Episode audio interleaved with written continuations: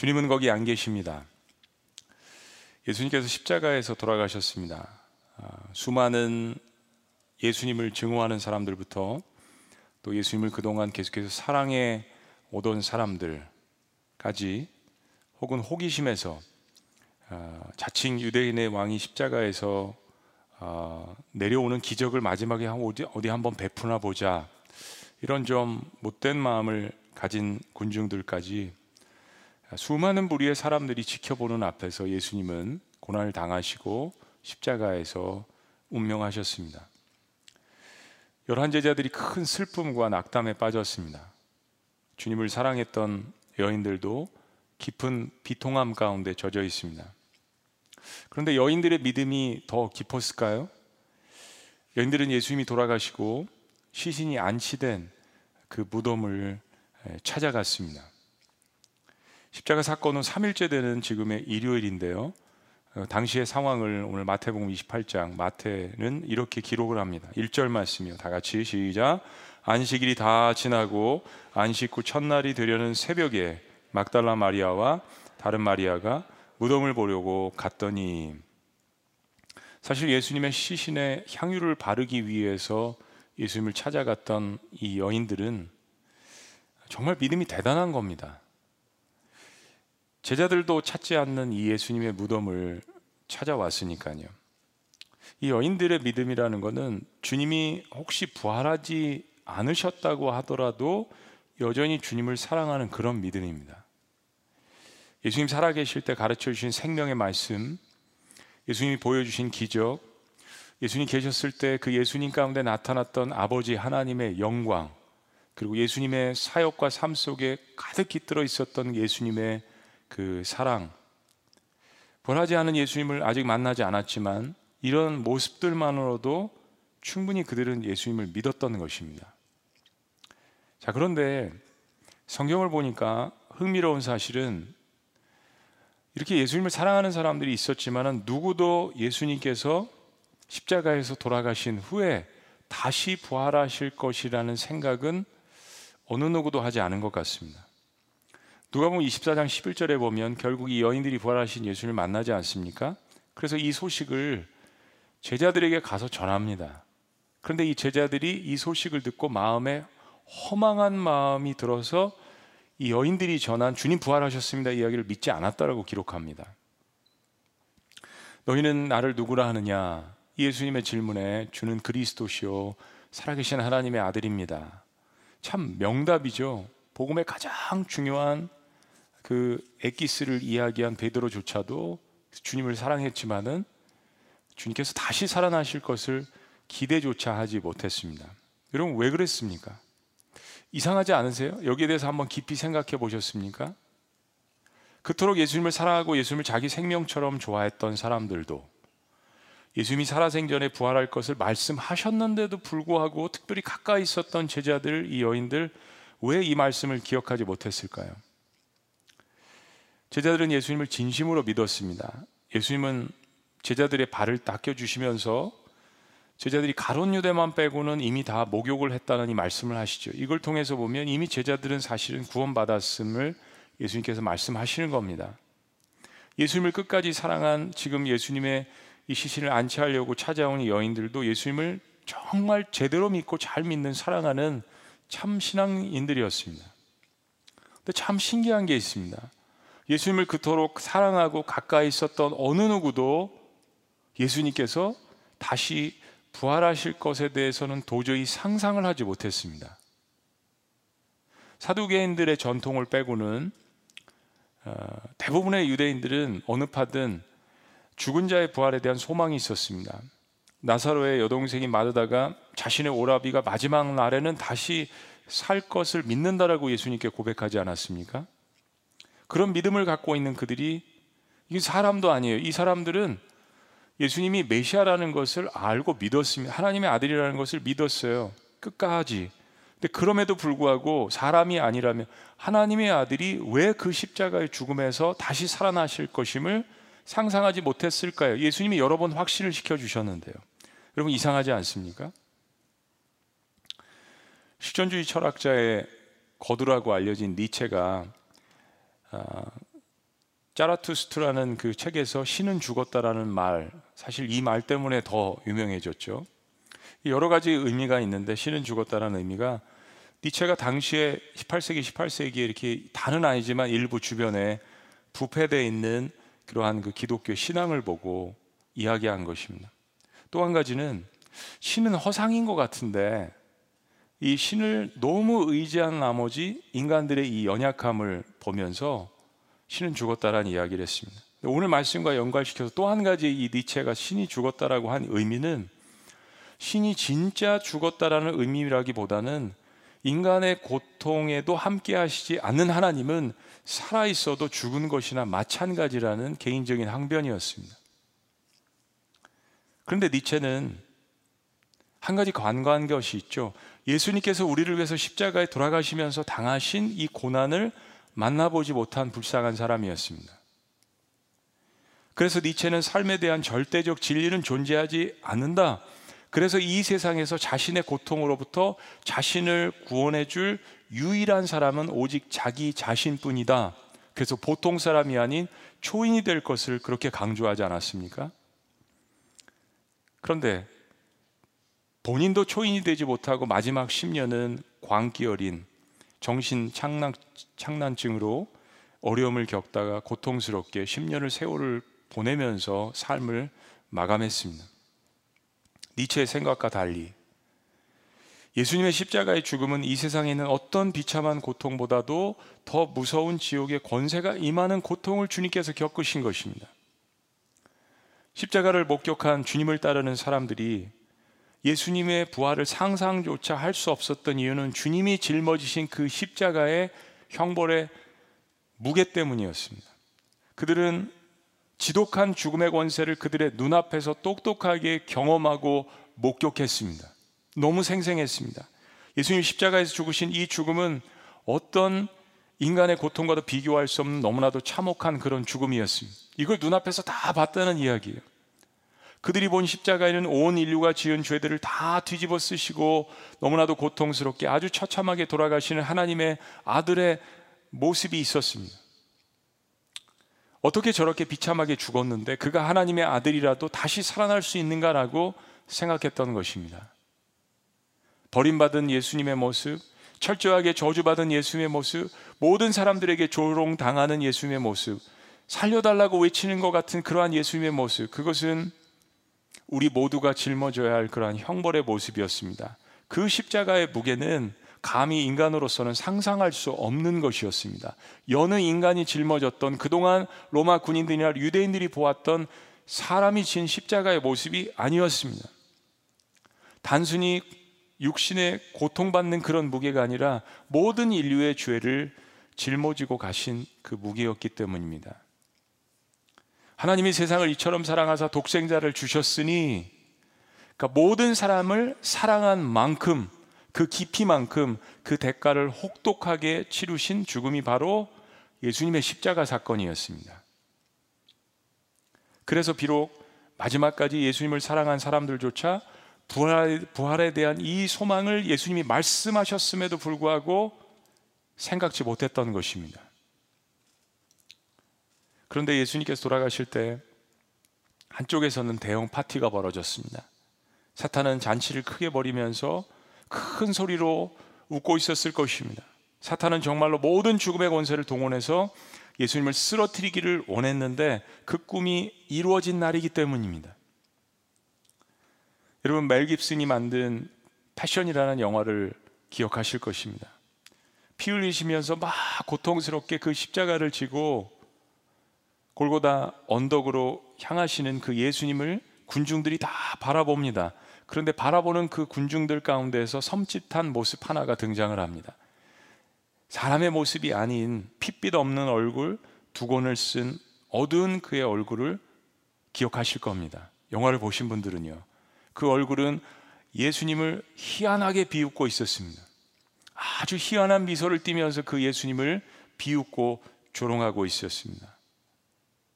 사탄은 예수님 탄생부터 줄곧 모든 어둠의 세력들을 동원해서 예수님을 파괴하려고 발버둥을 쳤습니다. 사탄의 사명이죠. 그리고 마침내 사탄은 예수님을 십자가에 못 박고 승리를 외치면서 잔치를 벌였습니다. 지옥 잔치를 벌였습니다. 근데 사랑하는 여러분, 이게 얼마나 우스운 코미디인지 아세요? 왜냐하면 예수님께서 십자가에 돌아가시면 실은 사탄은 완전히 패배하는 것입니다. 그것은 부활을 위한 하나님의 의도적인 계획이셨기 때문입니다. 우발적으로 일어난 사건이 아니라 하나님께서 하도 하도 보다 못해 일으키신 사건이 아니라 의도적으로 하나님께서 죄인들을 위해서 오래전에 계획하신 사건이 십자가 사건이라는 이야기입니다. 그런데 인간보다 한 단계 영적으로 위에 있는 사탄이 예수님이 십자가에 돌아가신 것을 기뻐하고 그가 다 이겼다라고 믿는 것은 어떤 의미가 있습니까? 그렇게 예수님을 죽여도 아무 소용이 없는 일이라는, 것, 일이라는 것을 사탄이 알았다면 이런 부질없는 짓은 손해보는 일은 사탄이 하지 않았을 것입니다. 성경의 기록을 보면 귀신들도 예수님이 하나님의 아들인 것을 안다고 했습니다. 그러나 그들은 하나님을 하나님의 아들을 믿지는 않았습니다. 예수 그리스도께서 하나님의 아들인 것을 아는 것과 실제로 그것을 믿고 사는 것은 다른 문제입니다. 사탄이 그렇게 바보 같은 짓을 할 수 있었던 최대의 약점이 뭐냐면 바로 사탄은 예수님께서 십자가에서 다시 부활하실 것을 믿지 않았기 때문입니다. 만약에 믿었다면 그렇게 부질없는 일을 하지 않았을 거예요. 꿈도 못 꾸었을 것입니다. 그것이 이 땅에 속한 무덤의 세계의 한계입니다. 공중 권세 잡은 자, 어둠의 권세자, 그러나 사탄이 죽었다 깨어나도 모르는 것이 있습니다. 그는 생명의 존재가 무엇인지, 사랑의 존재가 무엇인지, 용서의 의미가 무엇인지, 다시 살아난다는 것이 무엇인지 사랑하는 사람들을 위해서 목숨까지 다 내어주는 희생이 무엇인지 그 무서운 죽음의 권세보다 강한 십자가의 사랑이라는 것이 무엇인지 자신을 배신한 인간에게 베푸시는 하나님의 은혜가 무엇인지 도저히 깨달을 수 없는 존재입니다. 그게 어둠의 세계고 사탄의 존재입니다. 왜냐하면 사탄은 무덤에 속한 존재이기 때문입니다. 그렇기 때문에 그 죽음의 권세 핵폭탄을 짊어지시고 돌아가시는 그 예수님을 바로 눈앞에서 지켜보았던 사람들은 예수님께서 아무리 하나님의 아들이시더라도 다시 살아나실 수 없겠다라고 마음 가운데 두려움으로 가득 찼던 것입니다. 그 형벌의 엄청난 무게 때문에요. 여느 인간이 지는 십자가와는 다른 모습이었기 때문이었습니다. 그만큼 예수님이 당하신 고난은 상상을 초월하는 것이었습니다. 침례 요한은 십자가에 순환당하실 그 예수님의 고난을 예언하며 그를 바라보며 이렇게 외치지 않았습니까? 보라 세상 죄를 지고 가는 하나님의 어린 양이로다. 그것이 무덤의 권세였고 죽음의 권세였기 때문입니다. 여러분 기독교 전통에 우리가 고난 주간 가운데 많이 부르는 찬송가가 있습니다. 거기 너 있었는가? 거기 너 있었는가? 그때 어느 때입니까? 주가 그 십자가에 달릴 때 어떻게 고백합니까? 오, 때로 그 일로 나는 떨려, 떨려, 떨려. 거기 너 있었는가? 그때. 무덤을 찾은 여인들은 기가 막힐 두려움에 사로잡혀 있었습니다. 그런데 그럼에도 불구하고 예수님을 찾아왔습니다. 이 여인들이 보여주는 메시지가 무엇인 줄 아세요? 사랑이 두려움과 죽음을 조금씩 이기고 있습니다. 신앙에 있어서 이것은 가장 중요한 요소입니다. 주님을 놓지 말고 끝까지 붙들고 있는 그 사랑, 그러면 하나님께서 정하신 그 주권적인 때에 하나님을 만납니다. 여인들이 무덤을 찾아온 이 시점 드디어 기적이 일어납니다. 천사가 번개와 같은 형상으로 하늘로 내려와서 지진이 일어나고 그 여파로 무덤에 돌을 굴려내었습니다. 그리고 그 위에 앉아 있는 위험 때문에 무덤을 지키던 로마의 병사들은 죽은 사람처럼 움직이지 못하고 공포에 질려 버렸습니다. 2절 말씀입니다. 다 같이 시작. 큰 지진이 나며 주의 천사가 하늘로부터 내려와 돌을 굴려내고 그 위에 앉았는데 그 형상이 번개 같고 그 옷은 눈같이 희건을 다 같이요 지키던 자들이 그를 무서워하여 떨며 죽은 사람과 같이 되었더라.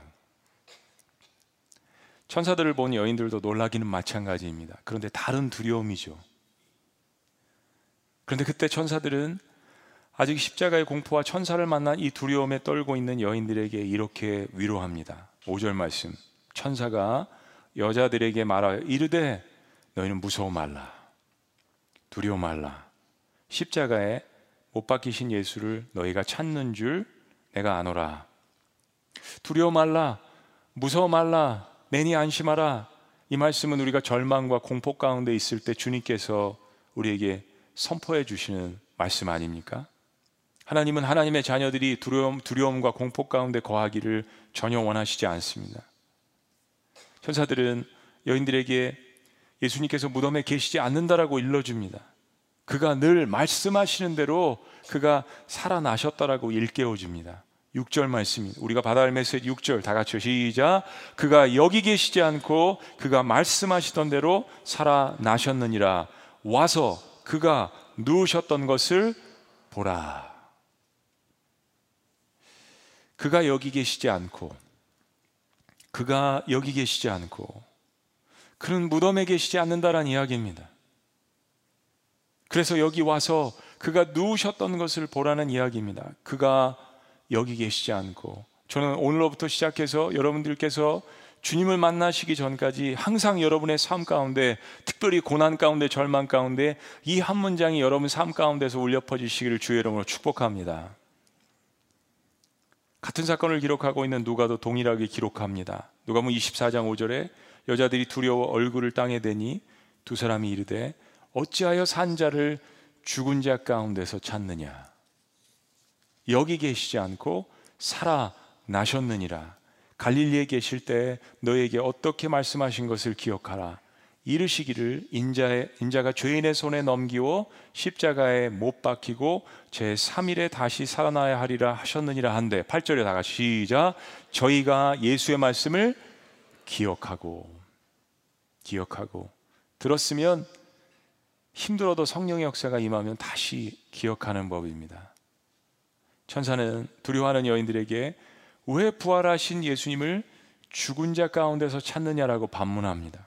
그러면서 예수님께서 십자가 부활에 대한 사건을 말씀해 주시 않았느냐라고 기억하기에 격려를 합니다. 그리고 그때서야 여인들은 비로소 예수님의 말씀을 기억해냅니다.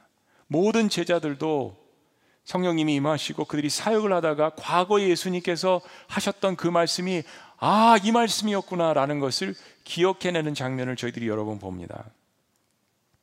그리고 여인들은 천사의 권위대로 무덤 있는 동굴 안을 들여다보았습니다. 그랬더니 거기에는 요한복음의 기록대로 예수님의 시신을 쌌던 세마포의 천이 예수님께서 그냥 쓱 빠져나간 것처럼 그 자리에 있었다라고 기록합니다.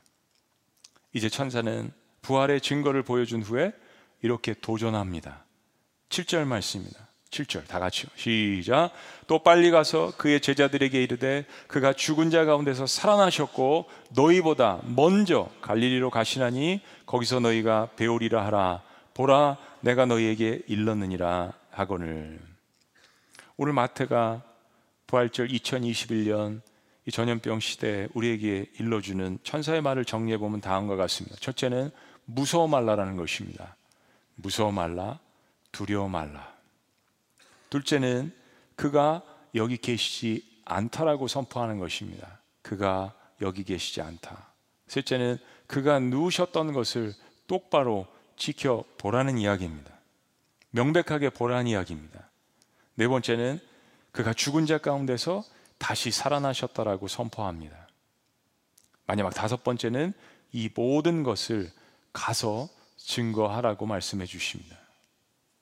천사는 두려움에 떨고 있는 여인들을 위로할 뿐만 아니라 주님께서 무덤에 계시지 않고 다시 부활하셨으니까 이제는 무엇보다도 예수 그리스도의 부활의 증인이 되라고 명령합니다.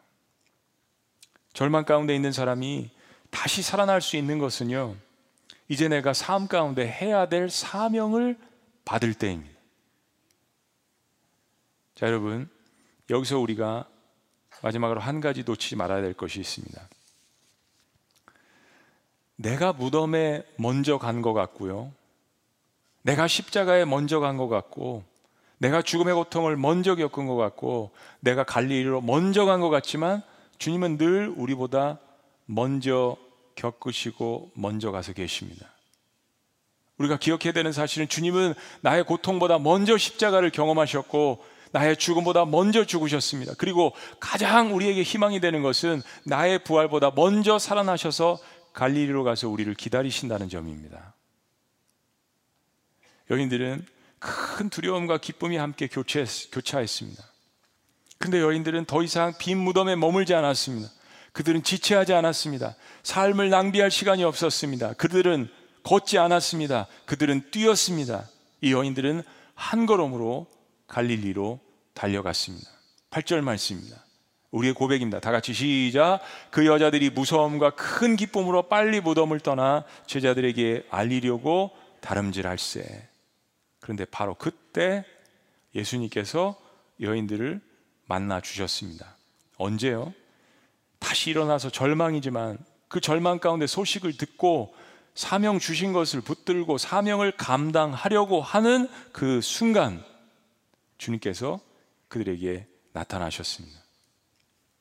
지상에서 예수님의 부활을 가장 먼저 목격한 그 큰 영광을 가장 힘없고 연약한 일곱 귀신 들렸던 막달라 마리아를 비롯한 몇몇의 여인들이 그 영광을 안게 됐습니다. 이거 얼마나 놀랍고 기뻤을까요? 정말 말로 표현할 수 없는 엄청난 여러분은 여러분 사랑하는 사람을 먼저 하늘나라로 보냈는데 만약에 그 사랑하는 사람이 여러분 앞에 오늘 이 시간 다시 돌아온다면 그 기쁨을 무엇과 바꿀 수 있을까요?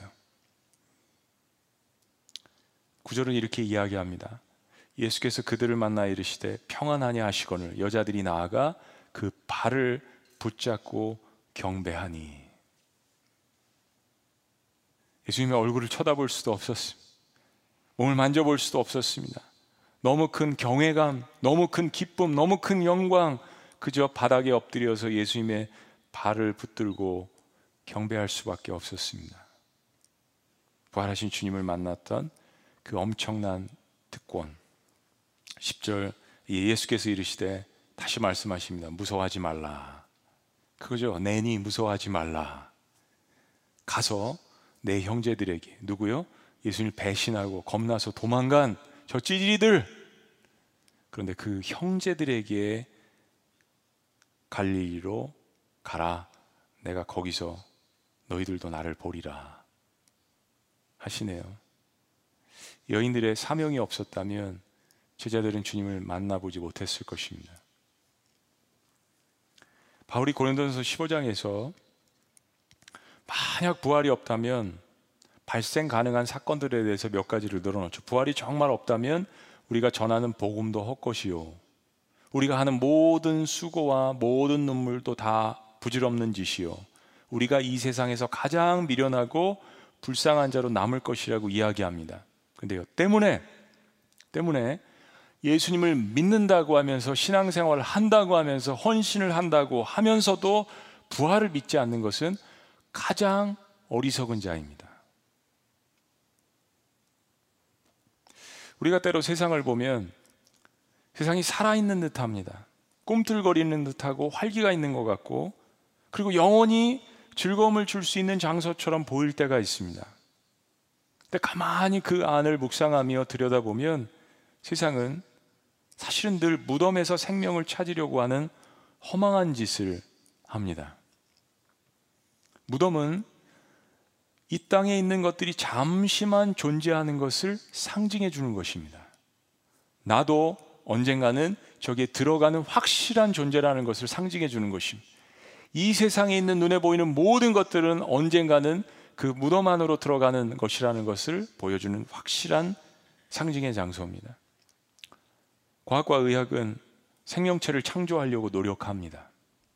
그러나 과학과 의술은 피 한 방울을 만들어낼 수 없습니다. 그래서 우리가 부활절에 특별히 이 코로나 전염병 시대에 영혼들을 사랑하는 마음으로 예수님의 사랑을 전하는 마음으로 헌혈 캠페인을 하는 것 아니겠습니까? 우리의 지식과 논리를 가지고도 생명을 만들어낼 수 없습니다. 세상의 물질과 권세는 생명을 연장시키려고 합니다. 그러나 물질과 권세는 오히려 영생을 방해할 뿐입니다. 그것은 다 결국 무덤에 속한 것일 뿐입니다. 그럼에도 불구하고 주님 이 땅에 다시 오셔서 우주의 역사에 막을 내리시기 전까지는 빈 무덤에서 예수님을 찾으려는 노력은 인류의 역사 가운데 계속되어질 것입니다. 사람들은 여전히 빈 무덤에서 영생을 찾으려고 하고 빈 무덤에서 능력을 찾으려고 하고 빈 무덤에서 부활을 찾으려고 할 것입니다. 그러나 주님은 거기 계시지 않습니다. 거기 계시지 않습니다. 왜냐하면 주님은 죽음의 권세를 이기시고 부활하셨기 때문입니다. 다시 살아나신 그리스도는 죽음의 권세를 상징하는 무덤에 더 이상 계시지 않습니다. 수많은 천국 환성 예배를 치르면서 느끼는 것이 있습니다. 우리 유가족분들 그리고 가족같이 지낸 우리 교인들은 사랑하는 그 고인의 삶을 생각하며 육신의 얼굴을 바라보며 하염없이 슬퍼합니다. 그 슬픔은 저와 여러분들 우리 모두에게 너무나도 당연한 것입니다. 슬픔은 표현해야 합니다. 그러나 시간이 지나면서 우리에게 그리스도인들에게 있는 분명한 사실은 우리가 바라보고 슬퍼하는 그 고인은 더 이상 그 슬픔에 계시지 않는다라는 것입니다. 무덤 앞에서 과거의 추억이 생각나고 다시 말할 수도 없고 사랑하는 그분을 만질 수도 없는 슬픔 때문에 그렇지 사실 이미 우리가 사랑하는 고인 그 영혼은 거기 계시지 않습니다. 믿는 자의 영혼은 죽음과 동시에 이미 주님, 품에 안겨 있기 때문입니다. 우리가 무덤을 만들어서 돌아가신 고인을 기념하며 함께 모여서 추억하는 것은 자연스러운 일이고 가족들과 함께 그렇게 해야 합니다. 그러나 궁극적으로 믿는 자는 사랑하는 사람을 부활하신 예수님 안에서 찾으시를 주의 이름으로 축복합니다. 왜냐하면 우리 주님이 다시 살아나셨기 때문입니다. 우리가 사랑하는 그 주님이 먼저 살아나셨기 때문입니다. 그런데 이 주님의 부활은 단순히 그냥 다시 사는 삶이 아닙니다. 그것은 우리에게 영생을 주시는 부활입니다. 그리고 그 영생은 또한 그냥 영원히 사는 것을 의미하는 것이 아닙니다. 그것은 우리가 더 이상 죄의 권세 종노릇하지 않는다라는 것을 의미합니다. 더 이상 어둠과 혼돈과 아픔 가운데 거하는 것이 아닙니다. 아픔과 슬픔과 거짓도 그 어떤 어둠이나 죄의 권세가 근접할 수 없는 하나님 나라에서 영원히 주님과 함께 왕노릇하게 되는 것입니다. 주님은 우리를 빛 가운데로 소망 가운데로 승리 가운데로 인도하시기 위해서 그래서 어둠의 권세, 죽음의 권세, 무덤의 권세를 이기시고 당당하게 부활하신 것입니다. 주님께서 십자가에서 죽으심으로 우리의 죄값을 다 치르셨을 뿐만 아니라 영생의 복락을 누리게 하시려고 부활하셨습니다. 그래서 주님의 부활이 있기에 내일을 두려움 없이 오늘도 다시 일어나 대할 수 있고 주의 복된 이름을 우리가 함께 모여서 늘 찬송할 수 있고 영원한 구원을 확신할 수 있고 부활에 대한 소망을 가질 수 있음을 믿습니다. 주님의 부활이 있기에 죄와 사망에 대한 싸움에서 같이 함께 교회로서 이길 수 있고 때로는 어렵지만 시련의 때에도 담대할 수 있고 하나님께서 주시는 놀라운 평화를 가질 수 있고 소망을 가지고 물살이 빠르고 깊은 그 요단강도 건널 수 있고 마침내 천국에서 주님과 함께 영원히 사실 수 있는 것을 믿으시기를 주의 이름으로 축복합니다. 여러분 개개인의 경우는 어떻습니까? 과연 정말 그 부활하신 주님을 믿으시나요? 오늘 혹시 여러분 마음 가운데 내가 예수 그리스도께서 하나님의 아들이신 것은 알지만 그분이 나의 삶 가운데 참된 구세주요 주님이시요 정말 이런 것을 주님이 주시는 것이라는 것을 마음 가운데 확신하지 못하셨던 분들은 오늘이 기회입니다. 오늘 이 시간에 주님께로 나아오시기를 축복합니다. 살아계신 주님을 여러분 삶 가운데 초청하는 것이 그래서 주님께서 오늘 그리고 내일 과거의 삶도 주님께서 여러분의 삶을 다스려 주시고 치유하실 수 있도록 그분을 초청하는 것입니다. 그러면 사탄의 권세, 죽음의 권세까지도 이기신 예수 그리스도의 부활의 능력이 오늘 여러분 삶 가운데 임하실 것을 축원합니다. 주님 살아계십니다.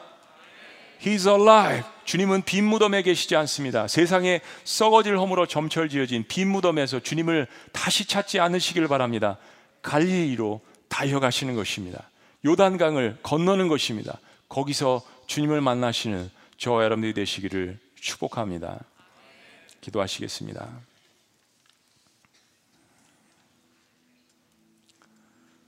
그렇습니다.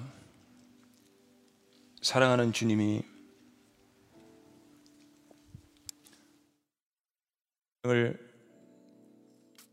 상징하는 무덤에 안 계시듯이 내가 사랑하는 가족을 먼저 보낸 분들 마음에 큰 아픔과 고통이 있지만 내 사랑하는 그 가족은 그 무덤에 더 이상 계시지 않는다라는 거 우리에게 엄청난 위로입니다. 그것은 우리가 가족과 함께 모여서 추억을 하기 위한 장소이지 생명은 그곳에 더 이상 없습니다. 생명은 이미 우리 주님께서 옮기셨습니다. 천국에 주님 품에 안기십니다. 우리 이 땅에 살고 있기 때문에 우리에게 두려움도 있고 슬픔도 있고 눈물도 있지만 참으로 역설적인 일은 우리가 슬퍼하는 그리워하는 그 대상은 더 이상 눈물이 없는 곳에 있습니다. 부활이 있기 때문입니다. 그리고 우리가 잠시만 잠시만 이 땅에서 주님 주신 사명을 가지고 그렇게 갈리로 달려가듯이 최선을 다해서 살면 잠시 후에 모두가 함께 만날 것입니다. 여러분 그 소망이 없다면 이 세상을 살아가는 목적이 무슨 의미가 있겠습니까? 그러나 우리에게 참된 소망을 주니, 주신 주님께서 부활하셨습니다.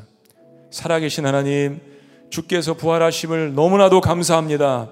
내일에 대한 염려도 있고 오늘 살아갈 양식에 대한 걱정이 있는 주의 백성들에게 나를 위해서 대신 먼저 십자가에서 부활하셔서 소망을 주시기 위해서 오신 주님, 주님만을 사랑할 수 있도록 역사하여 주시옵소서.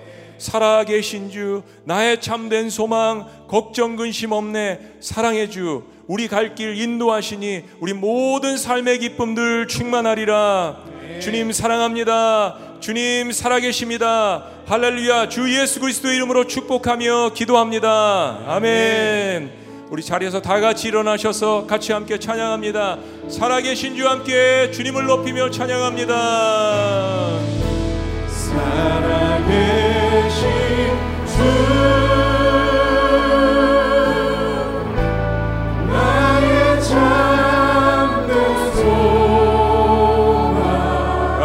걱정 근심 고백합니다. 전혀 없네 전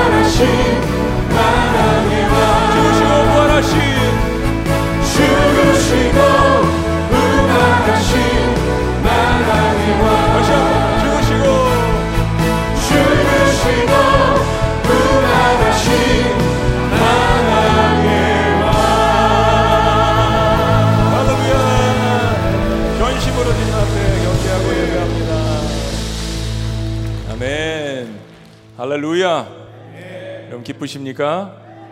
우리 주님 부활하셨습니다. 우리 마지막으로 찬양할 것은요. 우리 아이들 찬양입니다. 근데 비대면 시대다 보니까 우리 사실 교육부 아이들은 교회 최근에 계속 몇 달 동안 못 왔습니다. 그래서 아이들도 영상으로 많이 예배드리고 또 줌으로 각 부서도 하겠지만요. 아이들과 함께 이 찬양을 했으면 좋겠는데 이 가사가 너무나도 의미심장합니다. 이 가사가 뭐냐면 그날에 내게 기름 가득할 때 주의 사랑 베푸네. 그날에 우리 주님께서 밤중에 찾아오실 때. 이 가사의 의미는요 예수님께서 십자가에 죽으셨다가 부활하실 뿐만이 아니라 다시 오신다는 이야기입니다. 다시 오셔서 사랑하는 자들의 눈에서 눈물을 닦아주시고 우리를 함께 천국으로 인도하시는 겁니다. 근데 우리에게 해야 될 일이 있습니다. 기름 준비된 자만이 잔치자리에 들어가네. 그날에 우리 주님께서 밤중에 찾아오실 때 기름 준비된 자만이 잔치에 들어가네. 우리 아이들 찬양이지만 모든 세대가 함께 우리 시니어 그룹까지 함께 우리 주님을 오실 그 주님을 찬양하며 예비하며 우리 다 같이 함께 찬양합니다.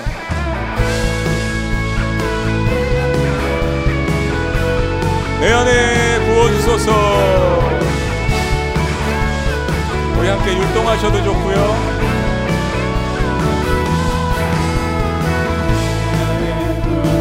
부어주소서. 성령의 충만한 기름을 내 안에 충만케 하소서. 성령의 기름을 내 안에 부어주소서. 성령의 충만한 기름을 내 안에 충만케 하소서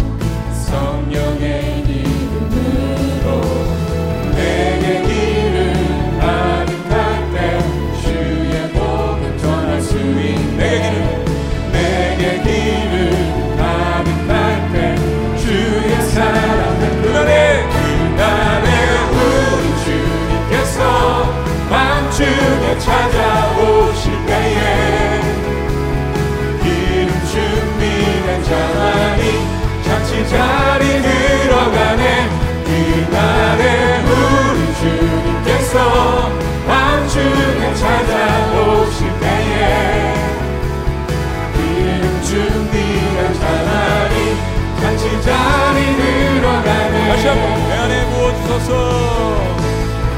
내 안에 부어 주소서. 성령의 충만한 기름을 내 안에 충만케 성령의 하소서. 기름으로. 성령의 기름을 내 안에. 내 안에 부어 주소서. 성령의 충만한 기름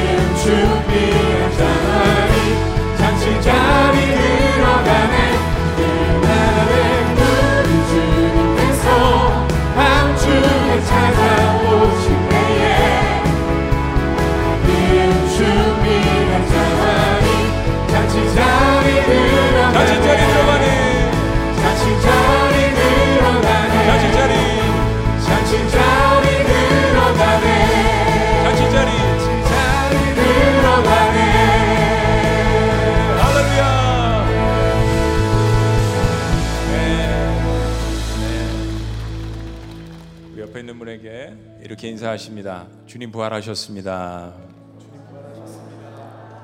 여러분이 지금 하신 그 고백은 초대교회 공동체에서 엄청난 핍박과 환란이 닥쳐왔을 때 서로들을 위로하기 위해서 했던 고백입니다.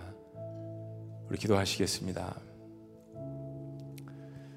부활은 너무나도 좋은 것입니다.